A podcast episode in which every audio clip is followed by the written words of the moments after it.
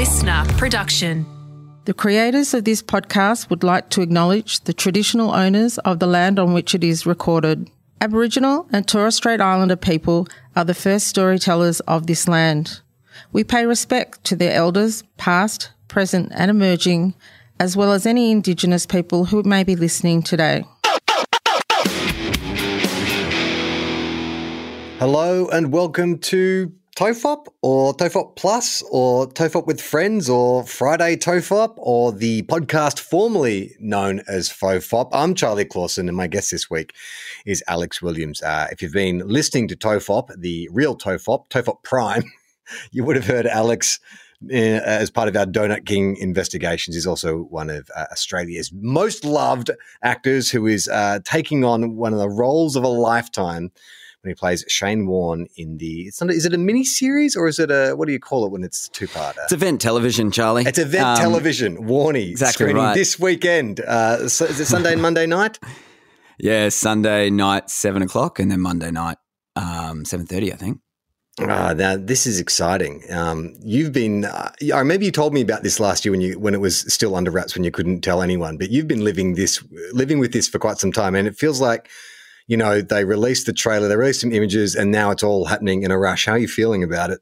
It's always funny with this stuff because you you you kind of have that first. I mean, you would know this, but you you have that first rush of you know something exciting happening even when you go for the role and then you get a little you know the little bite and you go okay now i've got the callback and the pressure's on and you're thinking oh what if what if and all that kind of stuff sort of internally but you kind of don't let yourself get too excited because you know you often don't get them and blah blah blah I often think of Eric Stoltz in Back to the Future. Like Eric Stoltz shot like six weeks of Back to the Future before Spielberg and, and George Lucas were looking at the rushes and going, ah, oh, you know, well, not George Lucas, it's Spielberg and, and uh, Robert Zemeckis were looking at the rushes and going, oh, we just don't feel like this guy's Marty McFly. Maybe we can get that dude from Family Ties. And so like I used to think yeah, that, yeah. well, you're not safe until you first day on set. Like I'm not going to feel like I've got the job until I'm actually on set and the cameras are rolling. But even then, you could get Eric Stoltz. Oh no, no, no! Like I remember my girlfriend once went over and did a show in the states, and you know over there they shoot the pilot, you get the role. It's you know it's a big deal. And then, you know, they shoot the pilot and then they've got to wait for the pilot to get picked up. And then the pilot got picked up, but put the series. And then one of, and they're like, oh, and we've recast this guy. And it was just like, imagine you would have told all your mates the, the things out in Variety or Deadline or whatever it is. And then it just sort of gets ripped away from you. I mean, I've got so many, you know, a lot of my mates are actors and yeah, so many like horror stories of, you know, people getting cut out of films, people getting to the final thing and then being replaced and getting something else or whatever it is. And it's, it's a brutal industry. So you don't kind of, yeah, you don't let yourself get too excited. You, you let yourself get excited for the audition. And then once you do the audition, you just sort of let it go. And then once you've got it, you're not allowed to tell anyone, um, you know, which is, it's a big thing, you know, like they don't come around the, the sort of big ones or big name ones that often, at least for me. So, you know, when you do get them, you know, it's exciting. And, and then you shoot it and it's, it's quiet. Um, and there's not a lot of media around it. Um, and then and then it sort of starts coming out and it's just this massive whirlwind and you know you're doing press everywhere and um, there's articles about it and you sort of have a, have made a name for yourself as like someone who starred in biopics. You know, there was obviously the Julian Assange thing, which is probably what most people would first have known you uh, from, and then there was obviously INXS. Have you played any other real life? Yeah, I've done seven. Oh my goodness. Yeah. I've done seven. It's kind of like the weirdest niche as an actor to have because it doesn't make any actor sense. Who's done more biopics than you? Like that is that seems unusually high. I didn't play the lead in all of them, obviously, but yeah, we had eh, INXS, um, Easybeats, Ivan Milat. I did like a underbelly chopper, so I'm counting that. Um, and Brock. I was in Brock. Yeah, um, right. Assange. I mean, I think more than anything, it says you're a good actor. Like you keep getting hired, and and more often than Either not, that or my face can just change quite easily. I don't know. I think, but like you know, biopics are incredibly popular, especially in this country, which seems to be the bulk of our event television is like a, a, a real life story. So I don't know if it's as I'm sure there'd be a lot of other Aussie actors who probably aren't getting like the lead roles like you're getting, but are playing real people who probably have ticked up maybe half a dozen of those roles. But I, I'm kind of like Mr. Glass to your Unbreakable because I don't think I've ever played a real life. I've never every all if my you, if characters you had to, like, if have you ever kind of thought, oh, I could play him? Like, have you have you had any where you've been like eyeing that off and going, oh, or reckon- auditioned for ones that you thought that you were kind of like right in the zone for? Well, I know uh, uh, you listen to Two Guys One Cup, and for anyone who's not an AFL fan, this might be a very niche reference, but I have been working on my David King. I love. Oh, yeah, I heard that earlier today. that's my like. I just love him. I I impersonate David King all the time. So for people who don't know, David King, uh, Premiership player with North Melbourne, now a football analyst, sort of known for stats. But what I love about Kingy is he's a big bloke and he has this gruff voice and he's very authoritative. But it's kind of this.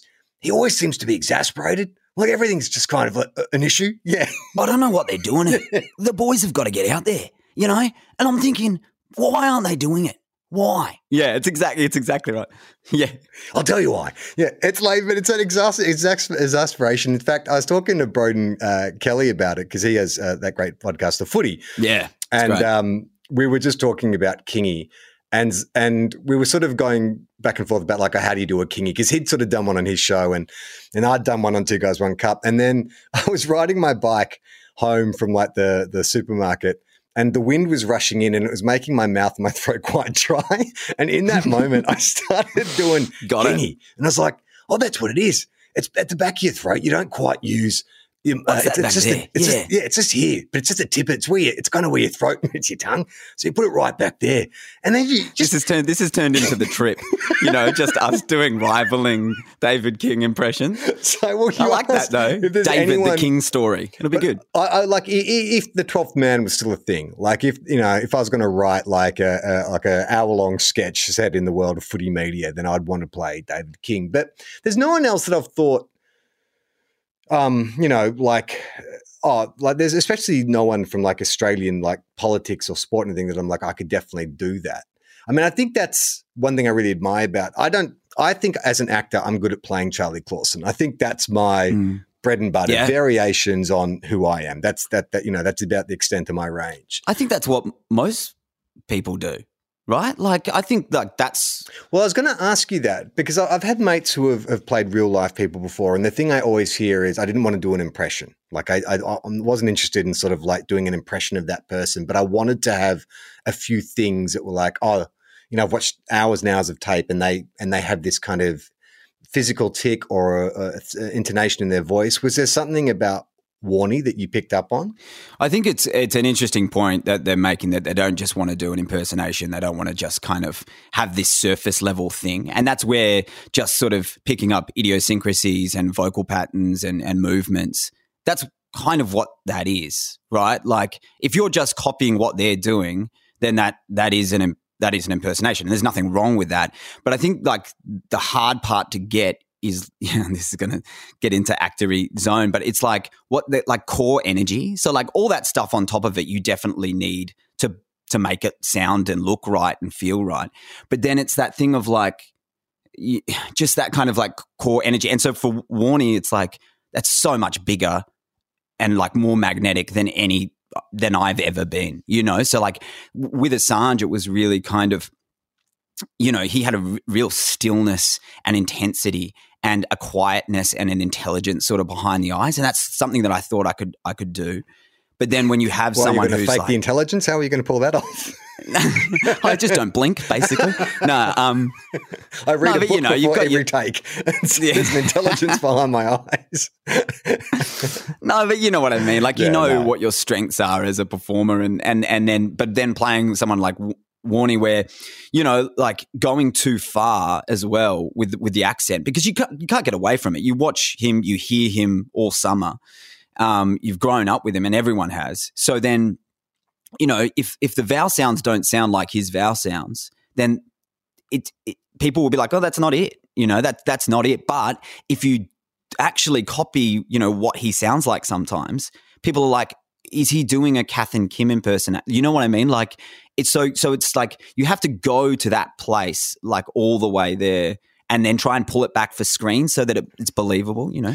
Yeah, it's funny because like there are some, you know, there are some um, uh, performances where you you know, whether an, an actor will look nothing like the person. Like I remember it was Michelle um, from Dawson's Creek. Uh, Michelle, you know, what's her name? The blonde actress, Michelle Williams, played Marilyn Monroe. And like, I don't think she actually looks anything like Marilyn, but she just nailed the energy of Marilyn, like the persona of Marilyn Monroe, the kind of what we saw in the public. And after um, that Beatles documentary, uh, Get Back, I got I went to this uh, Beatles rabbit hole and I tracked down this uh, made for TV film. Like I think it was from the late nineties or early two thousands. Can't even remember what it was called, but it was based on a a play, I believe, which imagined this fictional meeting between John Lennon and Paul McCartney, like ten years after the Beatles had broken up and just before John was killed. And it was just this kind of, you know, it's like a play. It's it's uh, the, the Lennon and McCartney working out their differences and you know fighting and you know had a very very much felt like a, a stage show. But they made it to a telemovie and they cast two actors in the lead role who look nothing like Lennon or McCartney. Two probably two of the most famous people in the world, or famous rock stars at least. I think Aidan Quinn played Paul McCartney, and um, the dude from Chernobyl played uh, Lennon. But they just nailed the energy you know, that presence you're talking about of each of those guys. And uh, and after like 20 minutes, you just sort of forgot because they just had they just had something intangible about those two very famous people.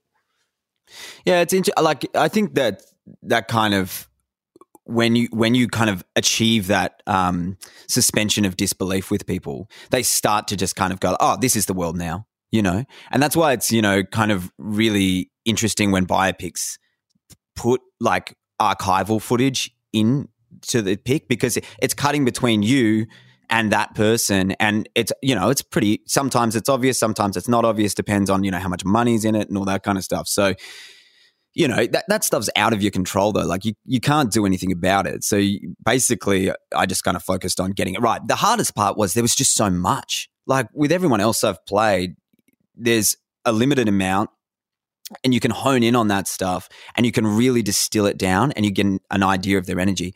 With Warren, it was like, you know, you got 25 years of or more of media and interviews and everything and being in the public and just just books written about him, books he's written, podcasts. Like I listened and watched to everything um, on repeat. Plus the bowling, like there was so much that to distill it down to like one voice or one you know, idiosyncratic. Like you had to distill it down to eras. Yeah. So like I distilled it down to six different eras because his voice changed from when he was 21 to when he was 45. It's like the Michael Caine thing, right? It's like Michael Caine when he was in Yeah, yeah. Alfie with his voice And a bit, and then, and then- very much low down there, Master Wayne. Yeah, yeah. Did you thing. know? Yeah. so I remember you saying to me too when you got the part that you had recognized in researching for the auditions and stuff that you and Warnie had a lot of physical similarities. Is that right? Like the sort of sign, you were the same height and stuff. I remember you sort of saying that there's some things that you I mean, picked up on that you were like, oh, this is. It, it, it felt uncanny to you that there was all these like similarities. Yeah, I wouldn't say that it was like immediately like, oh, I, I've always looked like him and people always tell me I look like him. I get told I look like so many people. It's it's crazy. handy for an actor? Um, it's well, Well- it's handy for biopics apparently. For, for niche acting. yeah, but basically, like when it came up, I was like, I looked at his height. You know, he, he says he's you know six foot. He's five ten, Oh, like yeah. I everyone who's five ten. yeah. exactly right. So do I. 180 so I was it's actually yeah. yeah, So when it says six foot, I was like, yeah. So he's five ten. He's my height. Um, but you know, like once I started did the first audition and realized, oh, like if I just extend my eyebrows out and and stuff like that, then I really can create that face shape a little more.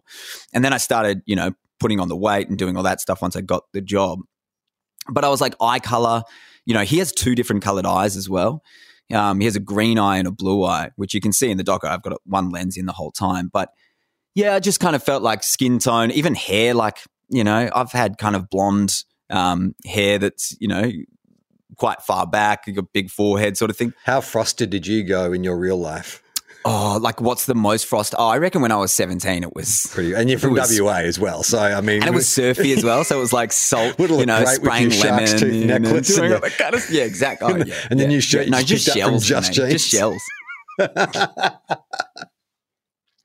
But I saw it and I was like, you do kind of think, oh, who else is going to, you know, who else has got all of that plus knows how to play cricket and do all that kind of stuff. So, yeah, uh, like, and he's going to be as passionate about it. So, yeah, man. Like when I saw it, I was I definitely circled it and was like, I, I know this world and I know him and that voice, and yeah, I just felt like I could do it. And is there something like because when I first saw uh, the first like uh, publicity still of you in the full cricket gear, with the lip, you know, the zinc on the lip and stuff, I was like, it took me like aback. I was like, holy fuck! Like I knew that you were playing the part, but it it just seemed to be there. Like it was so. So when I told you, when I told you, you, you were just like, no way. oh, I thought you could do it, but I didn't think I was going to. When I saw you, I thought that because I know you so well, it's going to be hard for me. I mean, I had this problem with a lot of my friends when they you know, take on roles. It's like I know them. I, am not buying that they're a that they're a crim or a hitman or whatever because they're a friend of mine. so it's especially hard when it's like oh they're playing one of the most famous like athletes in Australian history.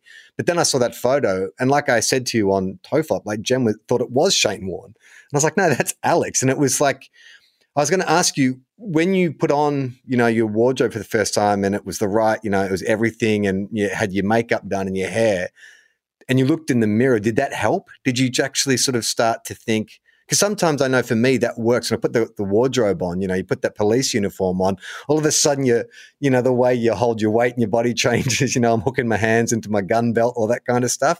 Did that happen with the cricket outfit?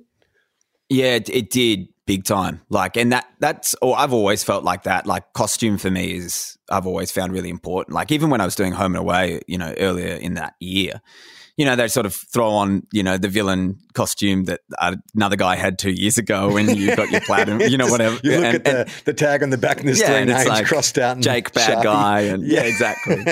um, and, and so, but the, even with that, I was really kind of forthright about what I wanted and how I wanted to look, which, you know, on a, on a show with such quick turnaround is not, that they don't have the budget all the time for that really. But it is important to me. So when I put on like, the the whites um, in particular, and I had like that hairpiece in and the lens. Like we worked really hard on making sure the lens wasn't going to look, you know, mental. Um, and it looks yeah. really good in the show because sometimes you know they sit on top and you look like a lizard person. So yeah, one uh, one like iris is slightly yeah, larger than the other. Well, that was a lot of it. Like I, I kept kind of going back and checking the monitor, and like if I had a quick eye movement, I'd check it to see if it was like dragging or anything like oh, that. Because yeah. you know you have to make sure it's hydrated. Shane Warne's yeah, got a lazy eye. I never knew that. Yeah, well, he's got three eyes apparently.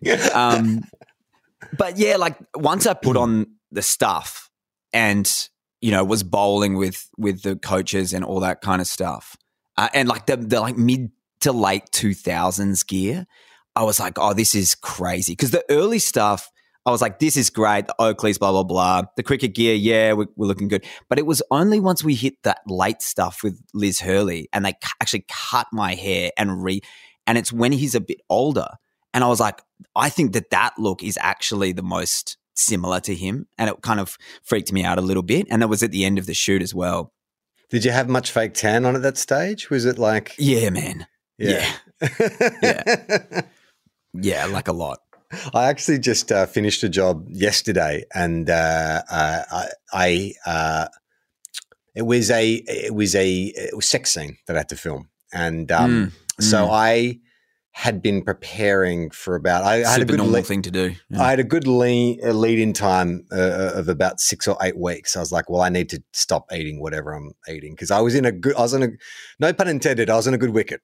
I'd been, I'd just been doing a lot of like eating after 9 p.m. and eating whatever I wanted. And so I, um, I was like, all right, well, I need to just get that shit out and need to start exercising again. So I was, I feeling pretty good about myself. I'd lost a bit of weight, was looking okay. Um, but then when uh, I'd planned, I had planned on getting a spray tan before I went down because I hadn't, I wasn't sure we'd had a did, couple. Did of, they organise that for you? Like, or no, you no, no, no, do, no. well, that? we'd we'd had a couple of discussions, like an intimacy coordinator, and you know, so had, but mm-hmm, I was mm-hmm. a bit unclear about what was actually going to get seen. So I was like, well, I just will cover all my bases and just make sure that I look as good as possible from as many different angles. Is that what you possible. said to the spray tan person? Were you like, I'd like my bases covered, please? But I was in a writer's room for like three days last week, and when you're and, and that you just get so distracted, and I completely forgot about every other obligation I had during the week, and it got to like Friday afternoon. It's like, oh fuck, like I'm flying on Sunday. I forgot to book the Yeah. spray tan, and I was ringing around like Byron Bay. And weekend is the worst time because every wedding under the sun, like people are getting spray tanned. But then when I get to um, uh, when I fly down to Sydney for the, for the shoot, I get to makeup and I said, "Oh, look, I had intended, um, but I didn't have time. Do you know what we're shooting?" And they said, "Oh, we think it's just going to be like you know, waist up, like just chest, basically. So you don't have to worry about." it. my big concern was like massive white ass, like tan lines, you know, just looking like a caramel swirl ice cream. And actually, it was Gemma brought it up. Gem, I, I had not thought of it. Gem was like, "You have the widest ass." Going around like you know under the under film lights, that thing's going to glow like a beacon. Yeah. Like you, you want to Yeah. put some tan on that. It's like, can we get a flecky? Charlie, can you come over here? Charlie, can you just drop your pants so I can bounce some Yeah, light? exactly. Um, Perfect. so they just did like a quick kind of whatever, like just a fake tan with a glove, you know, not a spray tan. And I gotta say, man, I Oh, was like the what rub a- one, the rub Yeah, one, the rub just- one. Yeah, I fucking looked like twenty times better. like I was looking at myself every time I caught my reflection. I'm like, I look really healthy, and it's like. This is a lie. This is just like I'm. I just look like a shade or two darker, but it's just something about that fake tan, which you're like, oh yeah.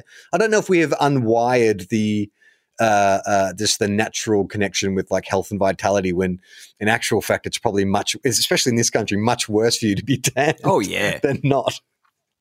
yeah, big time. It was funny. We like they weren't sure how much tan we were going to go with early, and then like once we got going and saw it, we were like, yeah, no, keep keep keep that up and keep it going, especially later on.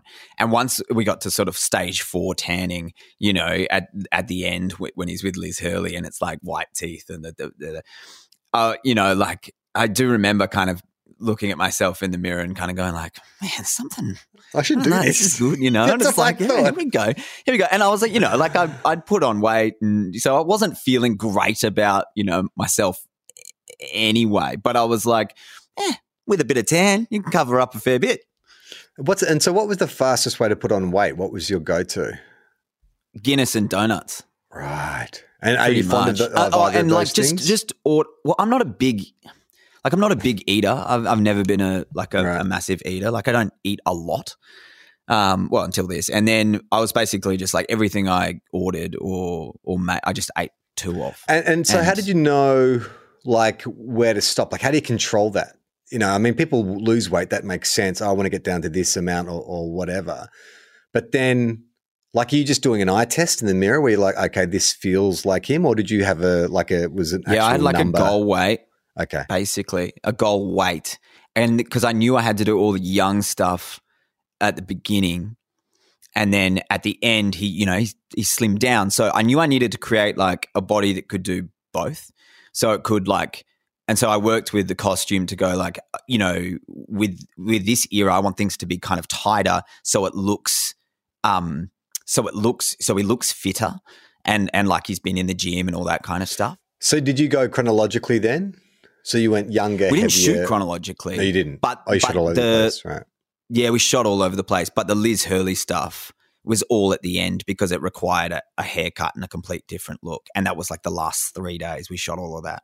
So I knew that that's when I needed to have like tape it off and be kind of Stop eating. feeling okay. So so I just started. I just like well, Just like stop eating. Like you just had to like you literally. had- well, yeah. I just you know go and started you know uh, like it just worked out kind of fine, and I started dropping a little bit of weight. But at the start, I was kind of you know there, there was a plot line around the fact that his that his mother said you know. You, you look overweight. You need to drop some weight. Here, take this pill. You know, so you know, I knew I needed to have my shirt off, and if I, you know, had abs, which I didn't anyway, but if I had abs, I'd be like, if I watch that show Yeah. and the, the mum is like, oh, you've got to lose weight, and there's like ripped Shane Warne sitting on the thing, I'd be like, oh, this is taking me out of it. You know, it doesn't make any sense. It's funny how that happens, isn't it? Like anytime I see a historical drama where someone has a six pack, I'm like, Sean Connery didn't have a six pack. Like, just look at Humphrey Bogart didn't have a six pack. Like, it's there, there's that. But thing- also all these like office workers who are, you know, have Yeah, these like meant to be stressful normal- lawyer jobs Oh, and yeah. they're all jacked. Jacked, I'm like, as if. I know. When I got to Home and Away, though, I thought, well, I'm I'm a high school teacher. There's no way a high school teacher's going to be ripped. Cut to like two years later. I'm fucking working out as much as I can. It's amazing when you surround yourself with a bunch of young, fit people, what that does to your own self esteem. Yes, home and away was not good for my self esteem. Just, you know, like, Too many young, good looking people. ah, it's just full on. No tan for me on that show. So the other thing I wanted to ask is you mentioned before about you took spin lessons. What, Bowling lessons, yeah. Yeah, sorry, spin bowling lessons. So what level of cricketer were you going into this? Like had you played amateurs or schoolboy cricket or what was your No, so I like I grew up playing basketball and uh, tennis, basically. Um, but you know, a very sporty There's a family. Cash biopic on the works. Like a, I was thinking more Lleyton Hewitt, but yeah, Yeah, you know, okay, we can sure. get Pat Cash. Yeah, you know, I can do these. Anyway, um, yeah, but like my dad was an athlete, you know, when he was growing up, and and then and I was just really sporty basically growing up. So we played, and I had two brothers. We just played in the backyard and like down at the nets, but I wasn't like good. Um, and then about three or four years ago, I made it. we were at like Belvoir after a show, and a mate of mine was like, "Oh, do you play cricket?" And I was like, mm, "I I can play cricket. You know, I can play anything, kind of thing." And he was like, "We really need an extra tomorrow. Like, you can just field it." Does like, and I was like, "Yeah, all right, I'll come along." Anyway, I went, and they, were, you know, after I was fielding, good at fielding, good at catching, good at throwing, can do all that stuff. And then after a while, they were like, "Have a bowl," and I was like, "Oh, I don't know." And then I, they were like, "Yeah, yeah, have a bowl." And so I had a bowl, and man, Uh, like and the so what were you ball, bowling spin or pace or Nah, just just like dobblers, you know, Okay. just kind of medium pace, you know, what Yeah. I thought was medium pace. And first ball was like I've dragged it down off the pitch, you know, like it's nowhere near it. And I've gone, oh no, because I also know like cricket, like a lot of sports, is like it's all confidence. So if you do the first one, the second anyway, it it did not go well. But problematically, I'm a super, super competitive person. So I then took up cricket for the next three or four years, and I've been Yeah, right. since because I'm I'm just sort of wired like that. And then when this role came up, I was like, I don't bowl leg spin because leg spin's the hardest thing to do in cricket. Like it's there was a reason no one did it for 50 years until Shane Warne kind of brought it back into vogue. It's because it's really hard to land it in the right place, and if you get it wrong, you get really punished for it um, because it's you know it's slow, and if you're not turning it either, um, know, just so no one bowled it basically until until Shane brought it back. Um, well, no one in Australia, especially because it was just all about you know how fast you can bowl. Um, so yeah, and then but then I, you know, as soon as I got the audition, I was just like, I'm just not putting a cricket ball down, you know, until this show's over. Um, and so I just bowled every day, twice a day, and then I had Stephen O'Keefe up in Sydney help me out, and then once I got down there, I had Bryce McGain who'd trained with Shane Warne and and TJ. So I had heaps of like, you know, heaps of help in that last sort of six to eight weeks. But you know, like a massive crash course, super tech, like super technical. Um, what was your what was the, what's the best delivery you've bowled in your preparation? Like in all your practice and, and training, you must have had one. Like I don't know, was it did a flipper come off or was a leg break or something? like what was your Well, the- best delivery? One that everyone was like, "Holy fuck!" Yeah, yeah. Well, there was one where like it was just me and Bryce bowling. Basically, you know, it's a, an Australian production. It was good fun, but we had like, you know, the production officers are always in this sort of like derelict building. Yeah, you know, when they set something up for a bit, like and then they just like some condemned building and yeah, and it was in like um, Foots, Footscray, and I was like, okay, great. But out, and I was like, I need somewhere to train, and I thought that they'd, you know, hire me a net. But what they did was they set up AstroTurf in the car park, and then these ball. Anyway, uh, but it was it was fine. It was enough to work with because it was all about sort of the run up and and and the, the trigger action and front arm and all that kind of stuff and release point. Not so much about where the ball went, but I really wanted to get that right. And I remember uh, on basically my third training session with Bryce, my, the, like the spin finger started ripping um, because I was, you know, you're, you're basically ripping across the seam and hitting this this one part of your finger, which is actually where the ball spins from. Um, there, sorry. And So, yeah, so is it is the motion like a snapping motion across that middle finger? Is that what you're doing? So basically, like here we go. Uh, this is know great this for is really great podcasting, for an audio the- podcast, but it- but but basically, it's like Indulge your, me, your listeners. leg break, which is your normal stock ball, is coming out of the back of your hand, and the your third finger is the one that is spinning the ball. So, So the one next to your finger. pinky. No, Oh no, your ring finger. yeah, your ring finger is the one Right, that's spinning Hey, the ball. and that's the that's the hardest one because that's the finger you have the least control over. Yeah, kind of. It's it's it's a bizarre action, and then the flipper actually comes out the front of the hand, which is why it's even harder to sort of execute. There's no way I was going to get a flipper right. Um, but yeah, like it was fun to learn all that stuff and to kind of get it going. And then I had one ball I remember where I just hit it and it fucking ripped, and I was like, oh. And Bryce was up the other end, and he was just kind of like, Yeah, oh. right. you know, like he was like that. would That fucking moved, man. And I was like, oh yeah, this is cool. I can see how this is cool. And so, has it? Did it reawaken any kind of particular fascination or love in cricket, or is it one of those things where, like, when you work at like a, a bagel shop, you don't want to eat bagels? Have you had to sort of get because the Ashes are on at the moment? So, you have you been way into that, or have you needed some separation? No, I lo- like I love watching cricket. I've always loved watching cricket. You know, like Big Bash and Ashes, I was super excited for anyway. Um, so no, like I'm, I'm still watching a lot of cricket. I don't really want to play anymore, um, mainly because I will get sledged. Um, oh To- yeah, there's no, no- way you can play no cricket. Yeah, like it's already bad. to- it's already kind of bad enough. And then like if they, you know, of course they're probably going to, um, you know, go like, oh, I don't want that guy looks a little familiar, and then it's just on, you know. And I'm just not good enough. You know, if I was if I was good enough, I'd be all right with it. But I'm not. So but I've taken up golf. All right. Mm. Uh, so you so you love games that are incredibly frustrating, like uh, all confidence games.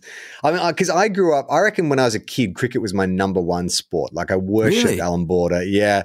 And I was actually, oh yeah. and I was actually, I mean, I was not an athlete at all, but the sport I was better at was cricket. Like I captained, like you know, schoolboy teams right through, you know, to year nine and ten. I was a batsman, but my problem, and this is this has been a recurring problem for me as a natural lefty, is a lot of people who have taught me things over the years have taught me as a right-hander. So if it's a two-handed sport like baseball or cricket, I bat like a right-hander. So I don't have my dominant arm at the back, which some people say is an advantage. Like that's your power swinging arm when you're batting. So I bat like a right-hander. what? You you were batting left-handed, no, but I'm you a left-hander, but I, I'm no, I'm left-hander. I'm left-handed, but I bat like a right-hander. So, oh, so you, bat, I- you bat right-handed. I bat right-handed. So if it's a two-handed Yeah. sport like baseball, I'll play like a, a right-hander. But cricket, uh, if I'm batting, like a left-hander. Golf, like a left-hander. And I think that has robbed me Ah. of better results. All the in- advantages of being a left-hander. it's like the best thing in sport.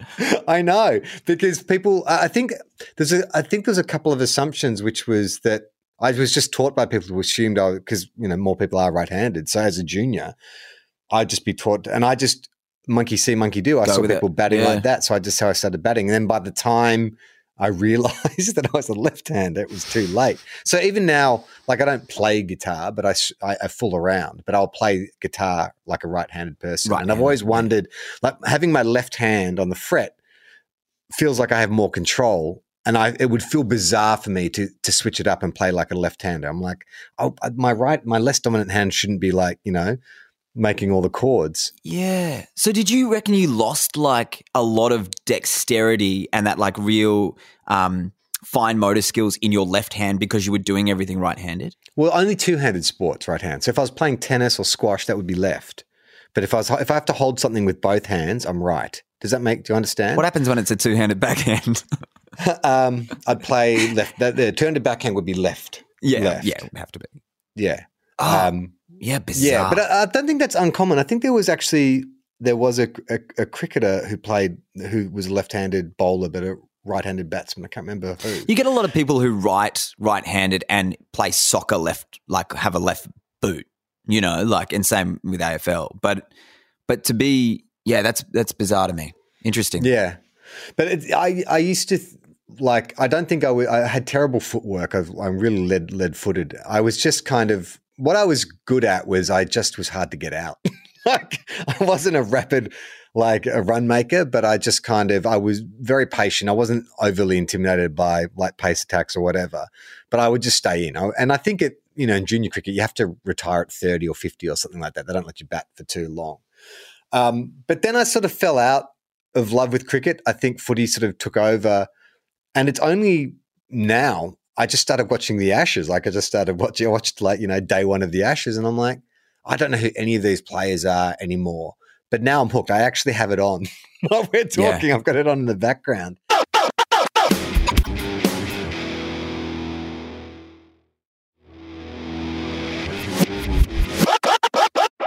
It's a really interesting time to get into Test cricket as far as like, you know, it, the format is dying with the IPL and and internationally things are going. It's, it's, really interesting, and the way that England are playing with this Bazball thing is kind of like a revolution. So, explain to me, ba- what is Bazball? I've seen that because I've read a few articles, you know, in the last couple of days. I don't know what it refers to. What is Bazball? So, oh God, um, so Bazball is basically like Test Test match cricket, in the way that you will have watched it back when you were a kid, is very slow and defensive. And then you wait for you you you block, you leave, you wait for the bad ball, you dispose of that for a two or a four or one or whatever, and you get off strike. You build an innings slowly and deliberately, and don't give the bowlers a lot of chances to get rid of you. You don't play any flare, flary shots. You leave all that stuff to you know T Twenty and one day stuff.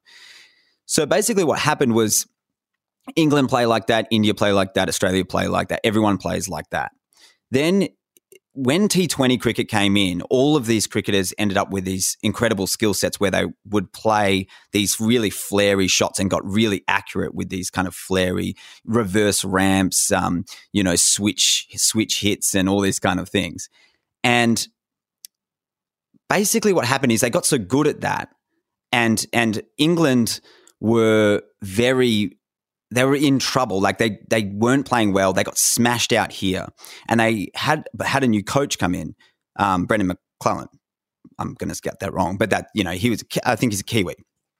Anyway, geez, the facts here could be off, but anyway, he came in and just sort of said, "Look, just play as aggressively as possible."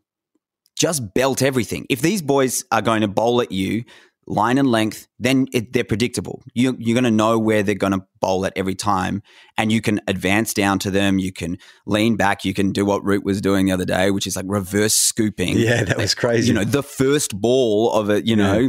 of a session, which is just like the cardinal sin in in in Test match cricket, but they've won 11 of their last 13 matches and it's really fun to watch. So instead of a Test match going for five days and being a draw, they're like, we don't want it to be a draw. We're going to either win or we're going to lose, but we're going to do it like with this passion. So it's it's like and and with the sort of in AFL parlance, they're playing like Collingwood. It's just that kind of well, like Richmond in costs. like yeah, uh, 2016, 2017. Well, it's playing yeah. at all costs. It's play. It's play with flair. Yeah. You know what I mean? Yeah, exactly. But that but that kind of is the antithesis of English stuck in the mud. No, we can't do that. Sort of, you know, just play as forward defense and then knock them around a bit. You know, so it's kind of this really it's reinvigorated English cricket and world cricket because if they beat Australia, who's just won the World Test Championship, playing the old way, then India's going to do it we're going to do it. They're going to do it. Everyone's going to do it. It's going to change the game of Test match cricket, which is sort of stuck in the mud. Mm. So it's it's a really interesting time. Like it's kind of. But why is it called? Why? What's the Baz refer to? So Baz is just the nickname of the coach that came okay, in right, and implemented right. this. That's amazing. Yeah. So one yeah. guy has, has, potentially revolutionized Test cricket. It's it's actually stunning that it's working as well. You know, because um, there's always that thing of like, oh, they did it to, you know, they did it to West Indies or they did it to them, but like, they're not going to do it against Australia, and they are. I guess you know. I guess the thing about no matter what the sport is, that idea of playing aggressively on the front foot, you know, uh, playing with flair and stuff the question is always how how sustainable is it?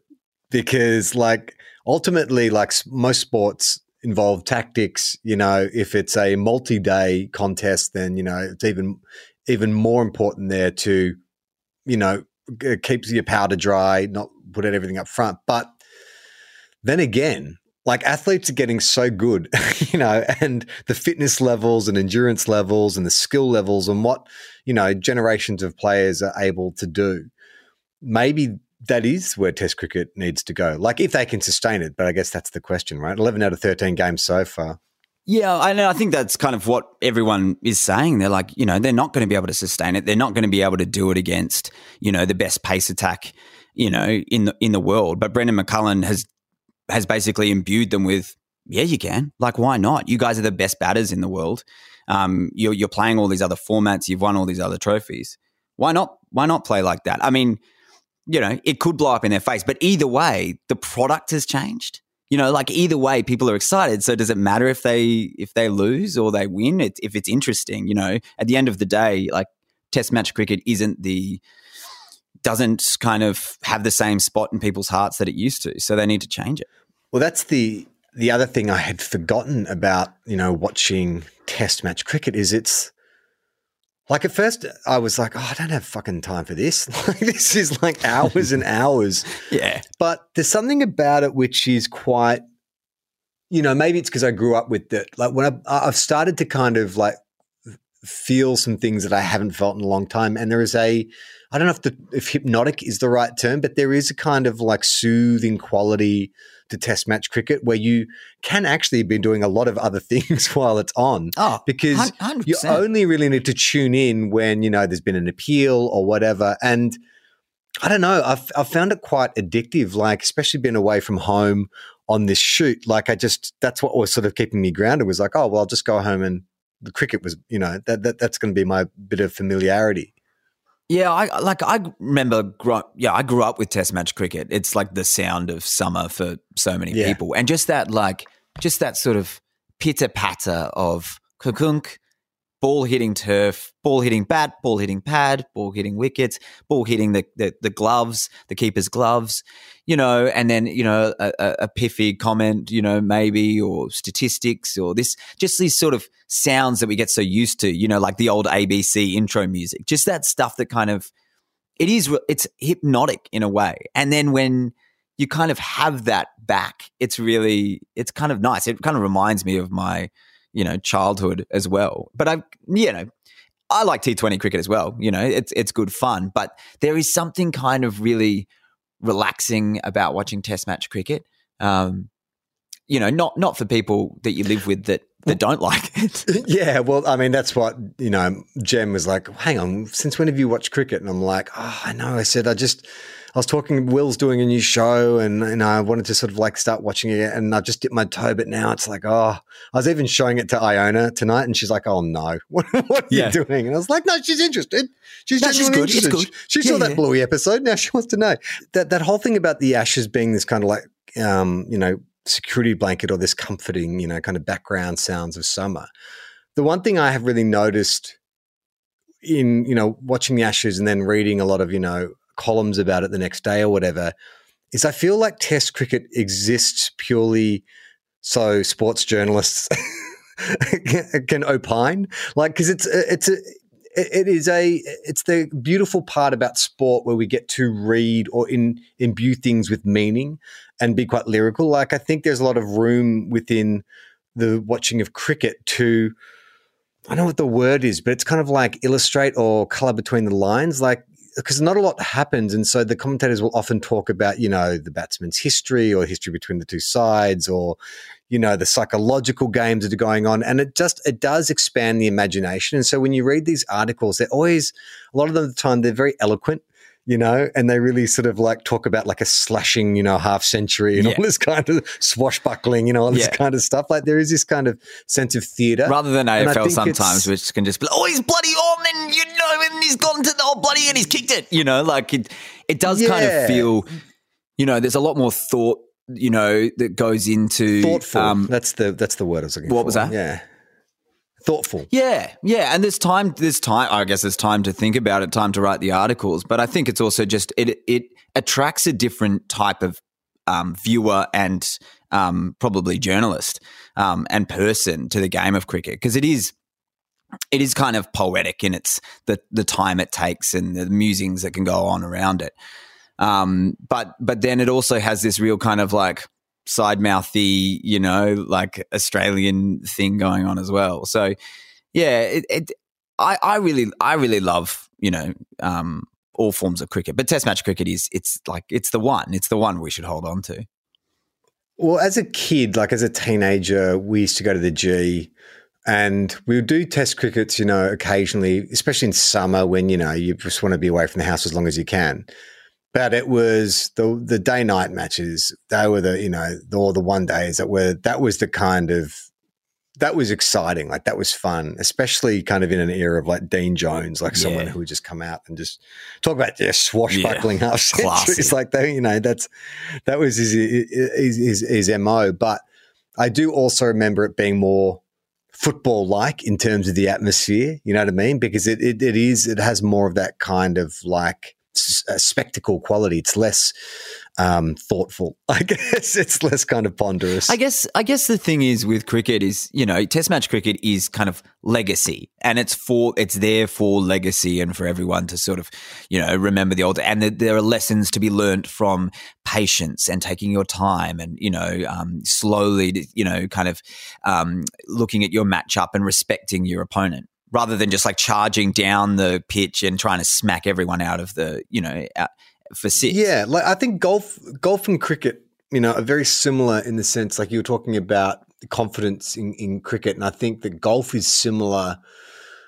Where like I, I get so frustrated with golf because you can have a day where you're fucking hitting it beautifully and everything's coming, and then the next you could play or you could play like a game straight after that and it would be terrible, and you have not changed your approach. Yeah, like for some reason it's just like the the degrees uh, that can be off by like just the most minor adjustment, and your game falls to yeah, shit. the margin for error is tiny. Yeah, I don't think I'm strong strong of mind enough to endure that. Like I, I doubt myself enough as it is. I don't need a like a, a recreation making me fucking go. Why can't I do this? Yeah, see, I didn't I didn't play cricket you know, growing up because of that reason. Because I was like, this is going to take forever for a start, you know. and and then golf was the same, you know. Like I just was like, oh, I can't.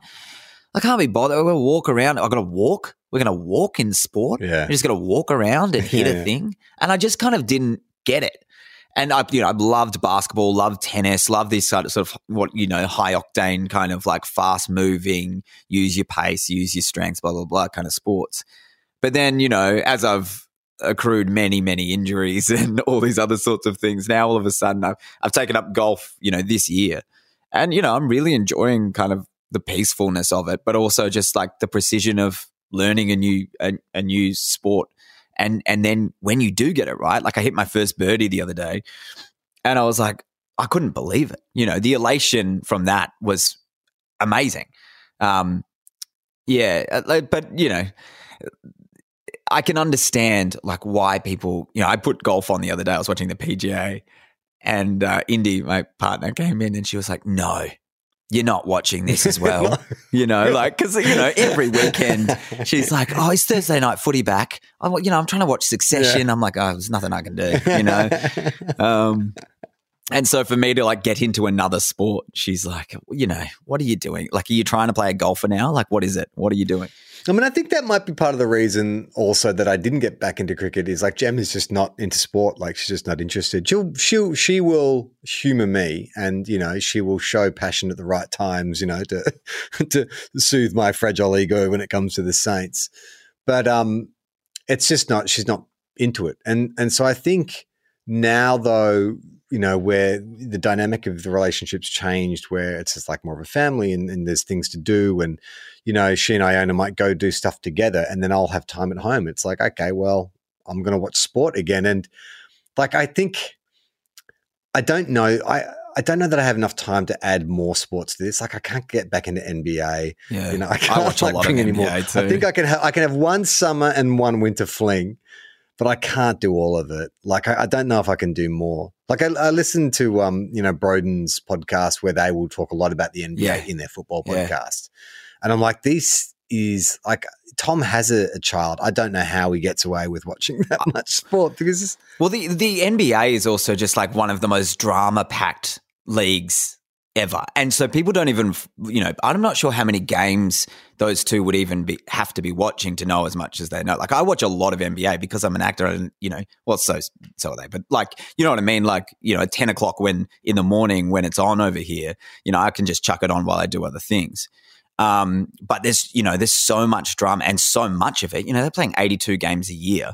Um, each team is playing 82 games a year. So there's no way you can keep up um, but the great thing about the NBA is just as a league, you can follow the league and there's so much going on trade wise and and star power and um and also like the personalities in the NBA are you know it's unmatched it's unrivaled you know what goes on on Twitter and the the confidence and the cockiness of the players it's it's amazing um so I get into that as well uh you know what are you going to do and so, I mean, you're clearly like a, sports lover. And so, coming into play, Shane Warne, like I know you, it's not saying that, you know, you had all that kind of research or that, that, that, that's fed into your performance. But do you think that that gives you a, a, at least a kind of grounding in the world that you're about to enter? Like if you're, I don't know. You're an, an actor who, like Gemma or Indy, it sounds like you know, is not into sport. You know, you you, you went to RADA, you know, and you've come out to play Shane Warne, and you're really like, do you think that it would?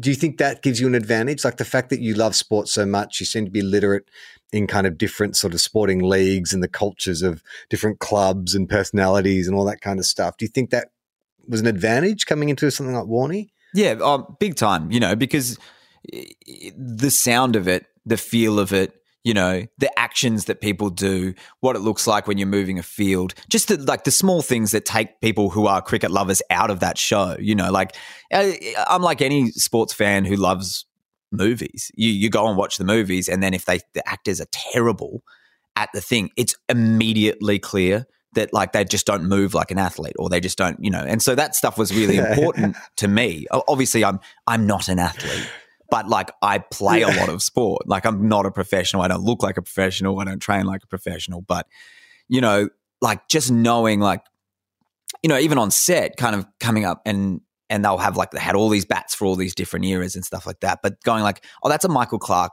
bat, clearly from that sticker. And even if it's out of focus, I'll be able to tell because the only that um, brand that was around for you know a short period had that kind of shaped sticker.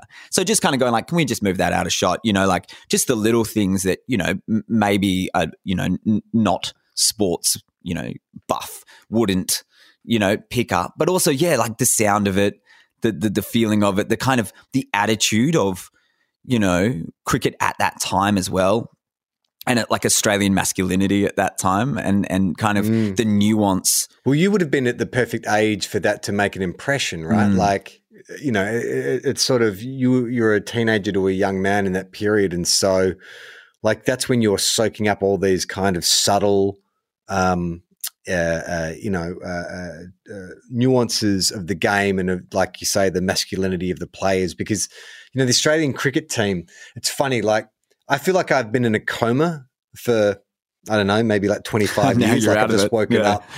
And I'm like, I'm watching, and because there's a bunch of like technological advancements that didn't happen last time I watched Test cricket, like, you know, that LBW, the predicted ball thingy, whatever that is, and the Snickometer's come a long way. And even like the microphones that they put in the wicket, like they're so clear now that you can, during like a, a spin you can hear everything that's going on. And this is all like new to me. I'm like, like this caveman has been defrosted. Yeah. I'm like, Whoa. all of a sudden they're doing this like, sort of like T motion, and you're going like, what's that? And it's a, you know, it's a what is that? Oh, like, it's no a captain's challenge. It's just like in tennis where you can challenge the call, um, which is obviously needed in cricket. Yeah, but, it, but it, despite all those changes, like you just swap the baggy green and the whites for a generation, and the presence of the players is exactly the same. Like it's just they're interchangeable in a weird way. Like you always have, you know, um, you know, the sort of middle order batsman who's, you know, it's just like stodgy and hard to get out. There's like the enigmatic. There's the, you know, there's the the the fast bowler who it just seems like a bit of a galoot, but you know, they'll have just every now and then they'll just have like yeah. a pearler of a day. Like it's a just galoot weird that bowls 150 clicks. Yeah, exactly. Yeah, and then you have your sort of middle order, um, you know, pretty guy who's good at everything, can bowl, can bat. You know, that was like Shane Watson, and now is you know Cam Green. You just Yeah, it's like you just have another that. one. Yeah, Yeah. you've got the brothers. You know, it's funny. Someone Yeah. asked me the other day. They were like, "Oh, you know, Shane Warne controversy, all that kind of stuff. You know, if you know, how do you think he would go now with you know how clean cut everyone is and stuff like that?" I was like, "Well, he would have grown up with a different." At a different time. It's not going to change the fact that he can turn the ball. It's just that people change and culture changes. But I did have like a really good idea of you know that that time and and him kind of being between eras in, and in in the era where professionalism in sport went through the roof you know th- this was this, at the same time that Michael Jordan was hitting his straps I remember as a kid, like when Shane Warne hit the scene and seeing like footage of him on the news at some Nike event, Yeah. and it's him standing Yeah. next to Michael Jordan. And I remember me and my mates being because we were obsessed with Michael Jordan. And we're like, holy fuck, like that Australians, how does he get to stand so close to Michael Jordan? Like that was just, yeah. it's pretty cool because what what happened was I'm not sure if you saw that movie Air that came out recently which was about Nike and the Michael Jordan deal The shoes. It's about Yeah. shoes, yeah. But basically, after the success of that, they came to him in I think it was '94, and then released a line of they're called the Air Flippers in um in their cricket shoes, and they were 95, 96, I think were the first ones. I actually managed to track down a pair, so I bought a pair of those the other day, which is pretty cool because they're pretty hard to get. But um, yeah, so like, but that at that time, you know, still being kind of bleach blonde hair, earring, you know, arrogant or or whatever it was, you know, big party animal, and then being kind of plopped in as the young spinner in a in a team of sort of traditionalists and hard nosed kind of guys from that previous generation. It would have been pretty interesting. You're sort of right in that middle point where it kind of could only really work there, you know, like it wouldn't have been like if you think about, you know, mid 2000s onwards, would they have just been going, oh, your skin folds aren't good enough? Do you know what I mean? Like, Yeah. Eh, yeah, it's that. I mean, they, they they do that sort of in the footy analogy of like, would Tony Lockett get a game today when you know forwards have to chase and stuff? Like, because he just that was not the player he was. He was an old school yeah. goal square But gorilla. it's funny with with Warren because his first love, as you would know, was was footy. Like he wanted to be a footballer, and he talks about you know when that didn't happen for him, his like world just crumbled. Like he thought that was it. He thought he was going to be a footballer, and I remember like I think it was one of his books. He says he he like kicked. He was a full forward, and he kicked like eight goals or ten goals in his last game, and then they dropped him. and it's like, oh, so I guess that that was the era, but yeah, like, and then to then go to something else, a different sport that he already played, and then become the best in the world at it. It's just like the mentality is Yeah. crazy. It's also just like a great. I love those stories. It's kind of like The Rock, you know. The Rock wanted to be a professional footballer. You know, he tried out for the NFL. He didn't get past. He went to the Canadian Football League. Then it was like, well, maybe I'll just try out the family business and became not only like one of the biggest professional wrestlers of all time, but one of the biggest movie stars. But all those people are defined at first by a failure, you know, that they have plans or they their, their, their career is going to be set a certain way. And then they have to just kind of reinvent themselves. And it's almost like, you know, the through the reinvention or the burning down of the old identity, like something Blossoms, that the green shoots come up. There's yeah. this- Which makes me think I should burn down. Yeah, exactly. Because here I am sitting in my mediocrity. What do I need to burn? I, I'll burn. I'm happy to burn it down, Alex. Just tell me what I need. To, what seeds I need the gym that I've been sort of frequenting for the last six months to sort of lose the weight and whatnot, it has this giant. I, you know, I listen to a lot of um, your podcasts and Broden's podcast and everyone's podcast, and but there's this giant, like giant, like mural. Well, it's just a photo, really, of the Rock, like in the gym, and he's just like jacked and just staring straight forward, and it has some motivational quote that I've never read, but it, you, it's right where you do where you can do you know pull ups or where I do pull ups. And so I'm doing pull ups, and the whole time, like when you want to kind of, you know, you're like, that'll do, you know, like, and then you just have the rock staring into your soul the whole you time. So you're like, I guess I'll keep going, and you've got the shakes, but you're like, the rocks, he's going to get me. He's going to get me, man. Like, he knows. He knows. It's so funny, man. Like he is such a. like I, the thing I can't get over with him is just the, the the sincerity of him. You know, like he does these Instagram posts where he'll just want to send a message out to everyone to just say thanks because you know everything I do I do for my fans. And I think he genuinely there is not an ounce of cynicism. You know he actualizes what he wants but he'll just have a thought about something and then just like like I just you know like anyone else you're like how fucking pretentious this is. You think that the rock kind of there was a rockification of like celebrities at one point. Because I feel like you know growing up I was you know 90s as a kid, it the whole thing with celebrities was just like, you know, it was that um, you know, like rocker kind of like we don't give a shit what you think. We're this, like I don't need you. Like I'm I'm an artist. I'm this and that. And then the kind of as you were saying, like that real sincere, like I'm just doing this for my fans, but I'm really earnest, but I mean it. You know, it's not fake, as you said. It's it's real but it's so different yeah. to what I kind of remember being cool. I think, well, I think it's social media is the difference because it used to be the only way we'd have access to celebrity was through publicists, you know, what they chose to release. And then social media comes in Twitter and Instagram, and suddenly the celebrity has direct access to their fan base. And like I remember talking to a publicist at Channel 7 in like 2011 or 12 and her saying fucking social media a it's making my job obsolete but also it's it's it's huge danger because now you've got every half-baked thought that an actor wants to put out there that they can and we only find out about it when the daily mail picks it up and you know blah blah blah and they have to do damage control. But i think and then that, you started a podcast you know, right? Yeah exactly. You were like, well, I'm not going to do it through Instagram, but I am going to. yeah, I'm going.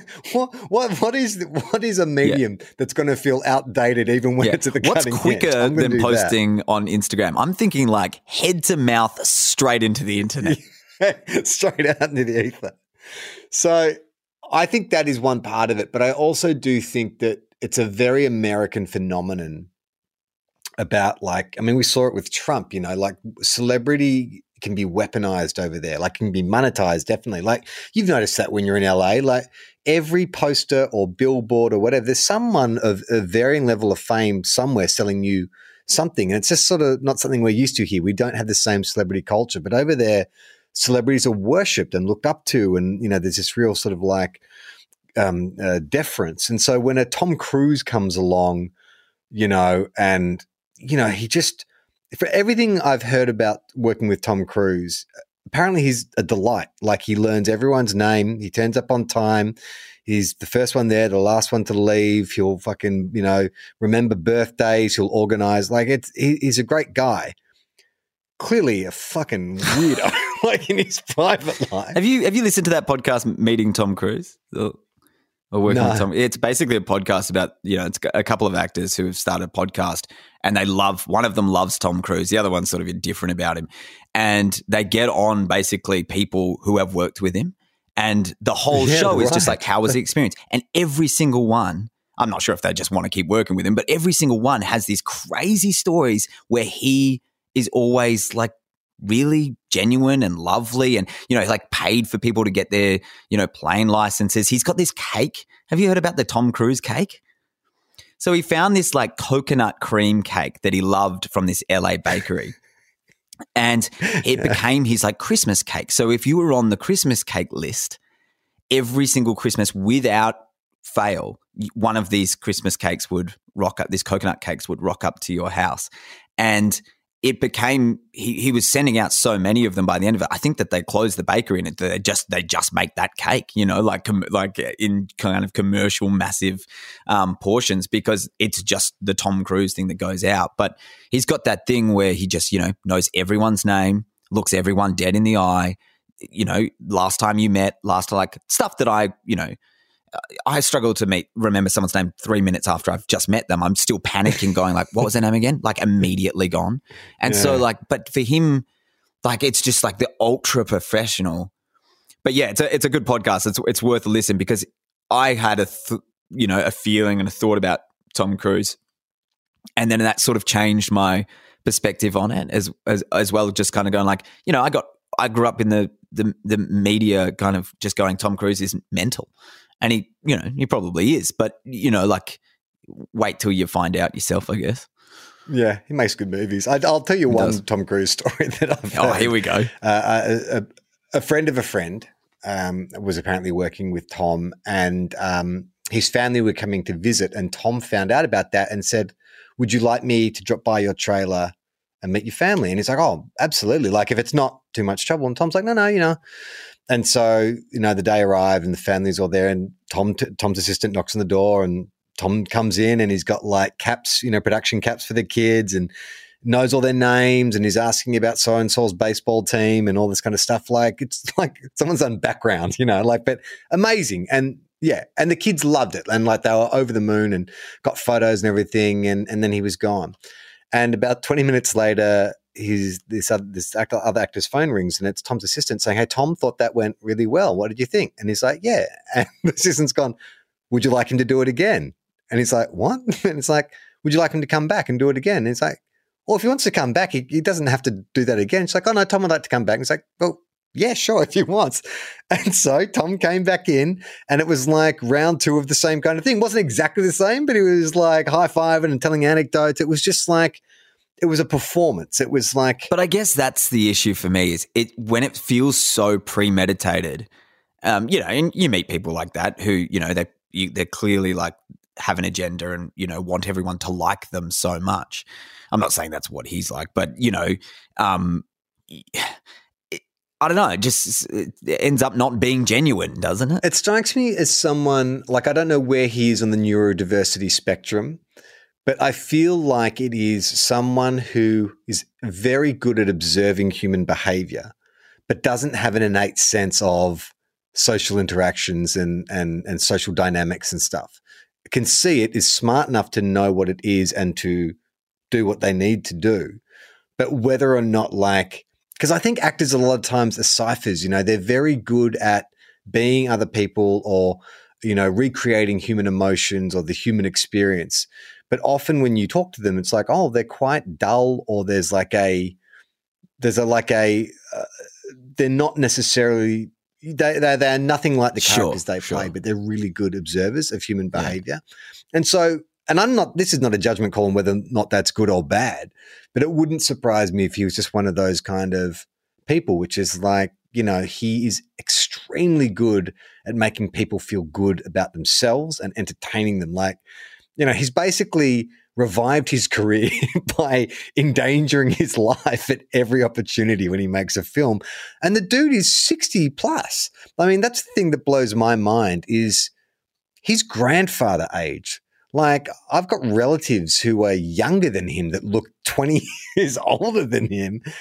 And it's just like it's it's just through force of will. But surely your your sort of perception of other people would be heavily distorted by being that famous, right? Like that that has got it that has Oh, got yeah, to like really never- make it you could have a hard to observe other humans properly and and be good at your job when but you can watch documentaries, you can watch, you know, like there's things you yeah can Yeah, but when people know they're on camera they're humans. different you know like that's that's kind of the Yeah, that's true. that's kind of the hard thing you know that's kind of the hard thing when Maybe he goes out in disguise. like, I mean, come on, Oh, he he knows the best absolutely special is. effects guys in Yeah. Hollywood. He goes out in that Tropic Thunder Oh, suit, you know, Les Grossman.